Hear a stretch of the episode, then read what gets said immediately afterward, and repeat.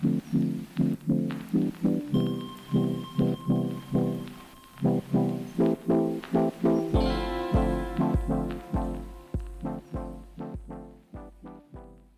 Tuesday, Razorback fans. You're four days away from the biggest game of the year Arkansas versus Alabama at Donald W. Reynolds Razorback Stadium in Fayetteville.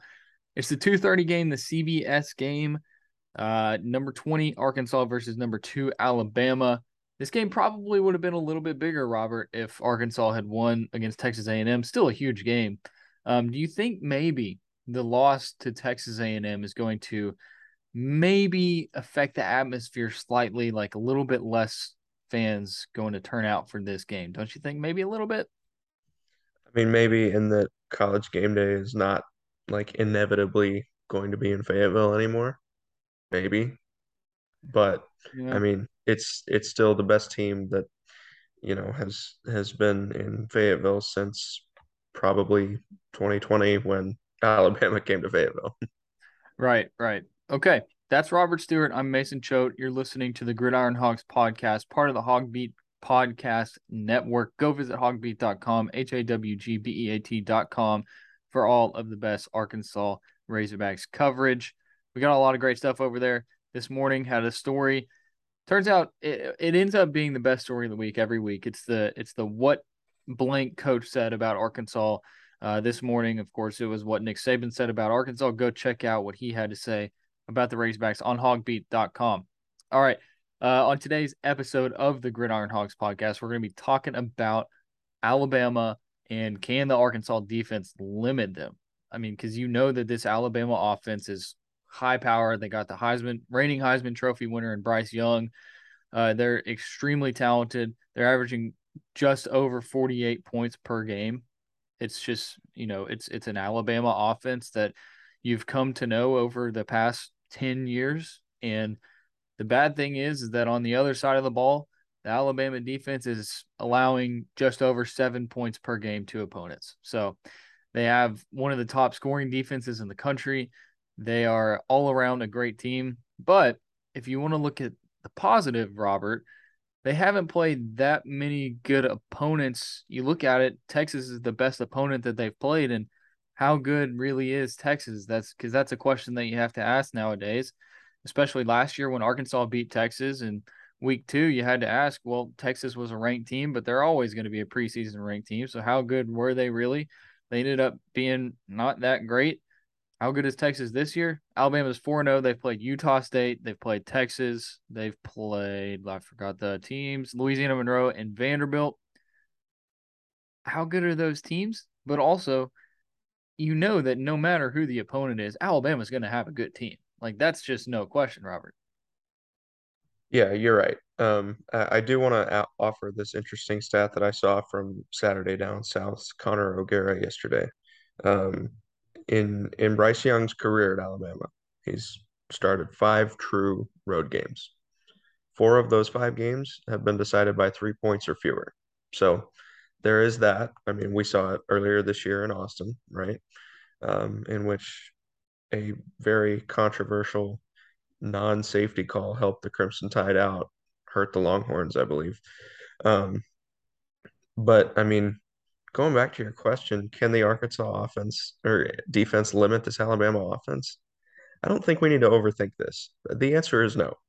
They're not going to be able to limit Alabama. Um, you know, they're gonna they're gonna be lucky if they can score enough points to to hang with Alabama. Um, Bryce Young's the reigning Heisman Trophy winner. We saw what Bryce Young did to Arkansas in the in the two teams game last year. I mean, he threw for close to 600 yards, didn't he? I mean, Yeah. they were missing they were missing Jalen Catalon. It's it's largely the same defensive makeup that it was, you know, when the two teams met last year. So, you know, you, you should probably expect Arkansas to give up very close to, if not 50 points. Yeah, I, I was so you mentioned that stat from Connor O'Gara, and I wanted to go back and look at the teams that were they were playing in those four games. It was four, right? Four out of five of the true road games. Okay, the one that they didn't lose by how many points was it again? I'm sorry. Three, three or fewer. The one that it wasn't a game decided by three or fewer points was last year at Mississippi State. Alabama won 49 to 9. The games where it was decided by three or fewer points at Florida, Alabama won 31 to 29. At Texas A&M, they lost 41 to 38. And then at Auburn, they won 24 to 22 in four overtimes. And then, of course, the Texas game this year, they won 20 to 19. Uh, just want to mention real quick at home, they beat Arkansas 42 to 35 last year. Bryce Young threw for 559 yards. Um, I mean, the thing is, though, is you mentioned that the, the Arkansas defense, at least the secondary, looks a lot of the same as it did last year. I agree with you there. You added Dwight McGlothern, but you lost Montaric Brown. So it's it's kind of just like a, a trade there, and then you still have Hudson Clark. LaDarrius Bishop did uh, play a lot of that game against Alabama last year. Of course, we found out from Sam Pittman on Monday that LaDarrius Bishop is out for the season.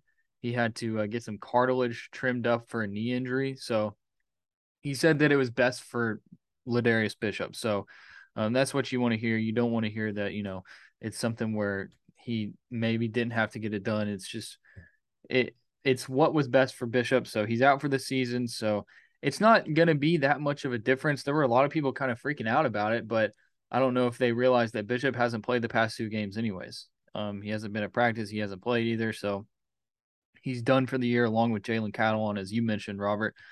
Uh, a few a few things to hit before we move on. Forgot to talk about practice yesterday.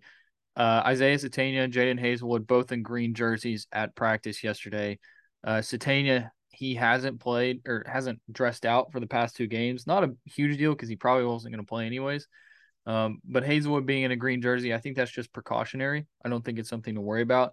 Um, when Pittman was asked about injuries yesterday, he didn't mention Haselwood, But we also know that when it comes to injuries in Sam Pittman, that it's hit or miss. You don't really know what to expect. So um, those are two two of my takeaways from practice yesterday.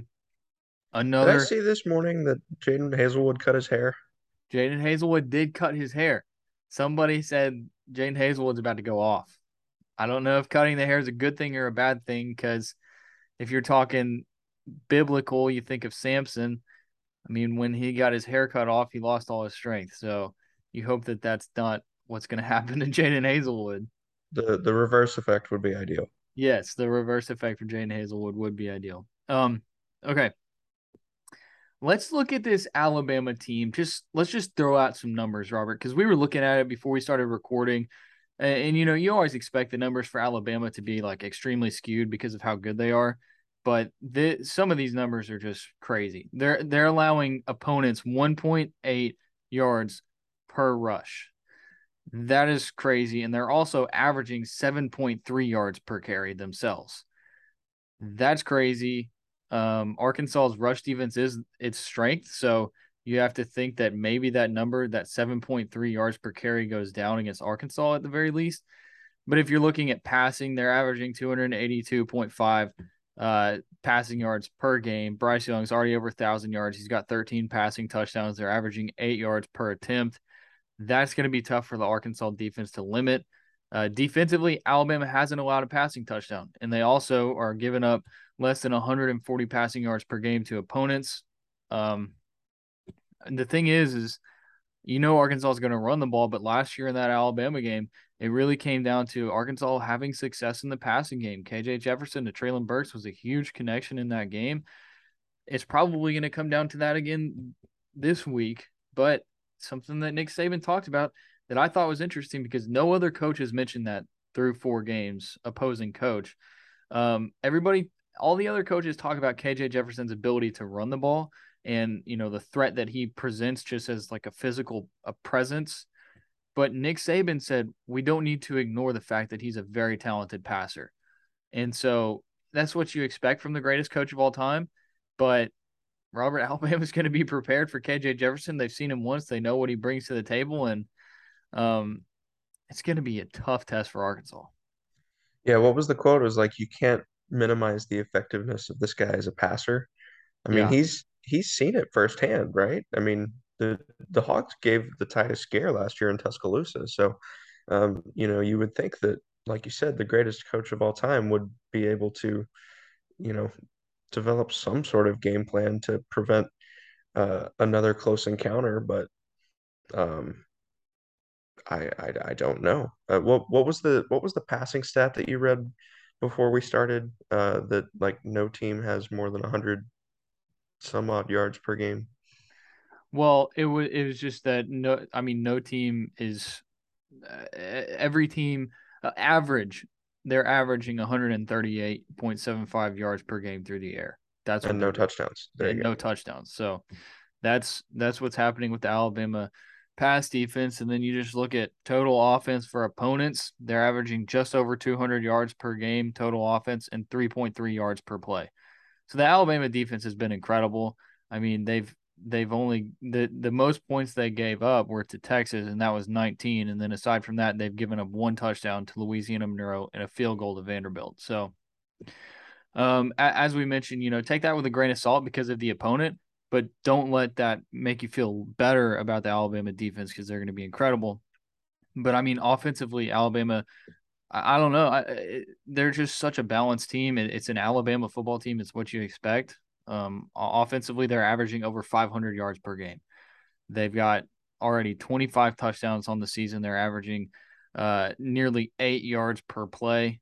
And so it's just, what are you going to do? And then their third down defense is the second best in the country. They're they're letting opponents convert on just over 18% of third downs. They've opponents have converted on just 11 of 59 third down attempts. It's just this Alabama defense is good, and then the offense might even be better because they're just so so talented. You look at Bryce Young, you know you know who he is. He's the reigning Heisman Trophy winner, thousand twenty nine yards passing, thirteen touchdowns, and then you look at it, they got a two headed monster in Jase McClellan, Jahmyr Gibbs at running back. Uh, Jahmyr Gibbs also has the most catches on the team out of the backfield. He's got 187 receiving yards, three touchdowns. Traeshon Holden, uh, 214 yards, four touchdowns at receiver. So the question is, Robert, can this Arkansas team slow down Alabama's offense enough to keep this game competitive like they did last year? I mean, uh, Arkansas is going to have to do everything right on offense to compete, I think. Like, can't turn the ball over. That's been an issue the last two weeks. I mean, you're going to have to force some turnovers. They haven't done that since the South Carolina game. Um, and I think you mentioned that Sam Pittman hit on that yesterday. I went to Nick Saban, so I missed that. Um, but you know, let all of the stats that you just read off serve as a friendly reminder to keep your expectations low in this one. That's the thing, though, is like I, I don't know how to feel about it because yes, Alabama's really good, but I mean, I feel like recency bias makes us think that Arkansas is going to struggle just because they lost to Texas A&M, but it's still a good Arkansas football team. If they beat Texas A&M on Saturday, then you probably feel like Arkansas has a really good chance at winning this game, but they lost to Texas A&M, so you're feeling a little bit worse about it. I still think Arkansas is going to be competitive, um, but I mean, you just the the throw the stats out the window. The Arkansas defense has struggled. We know the secondary has struggled. Uh, you saw last weekend against Texas A&M, Arkansas continued to get great pressure on the quarterback in Max Johnson, but he was still able to make those plays. We talked about it yesterday, that third and 12 play in the second half where, you know, he was throwing off the back foot, threw up a duck, and the secondary couldn't make a play on even that ball. Bryce Young's going to do even better. Bryce Young's a Heisman Trophy winner. He's an NFL quarterback. This guy's going to know what he's doing. And also, you're going up against an Alabama offensive line, which is just chock full of five stars. So you're going to have to get that pass rush. But at some point, the secondary is going to have to, you know, take advantage of that pass rush, forcing the ball out early and make a play. Stay in coverage, make a play. What Arkansas is going to have to do is they're going to have to force those turnovers that you talked about, that Sam Pittman talked about on Monday. He talked about they got to get turnovers. He said one of the one of the reasons they haven't got turnovers is because they're not tackling well. Um, it's hard to force a fumble if you can't even tackle the guy. So Arkansas is going to have to tackle well. They're going to have to force turnovers. You're going to have to get those momentum swinging plays if you're Arkansas.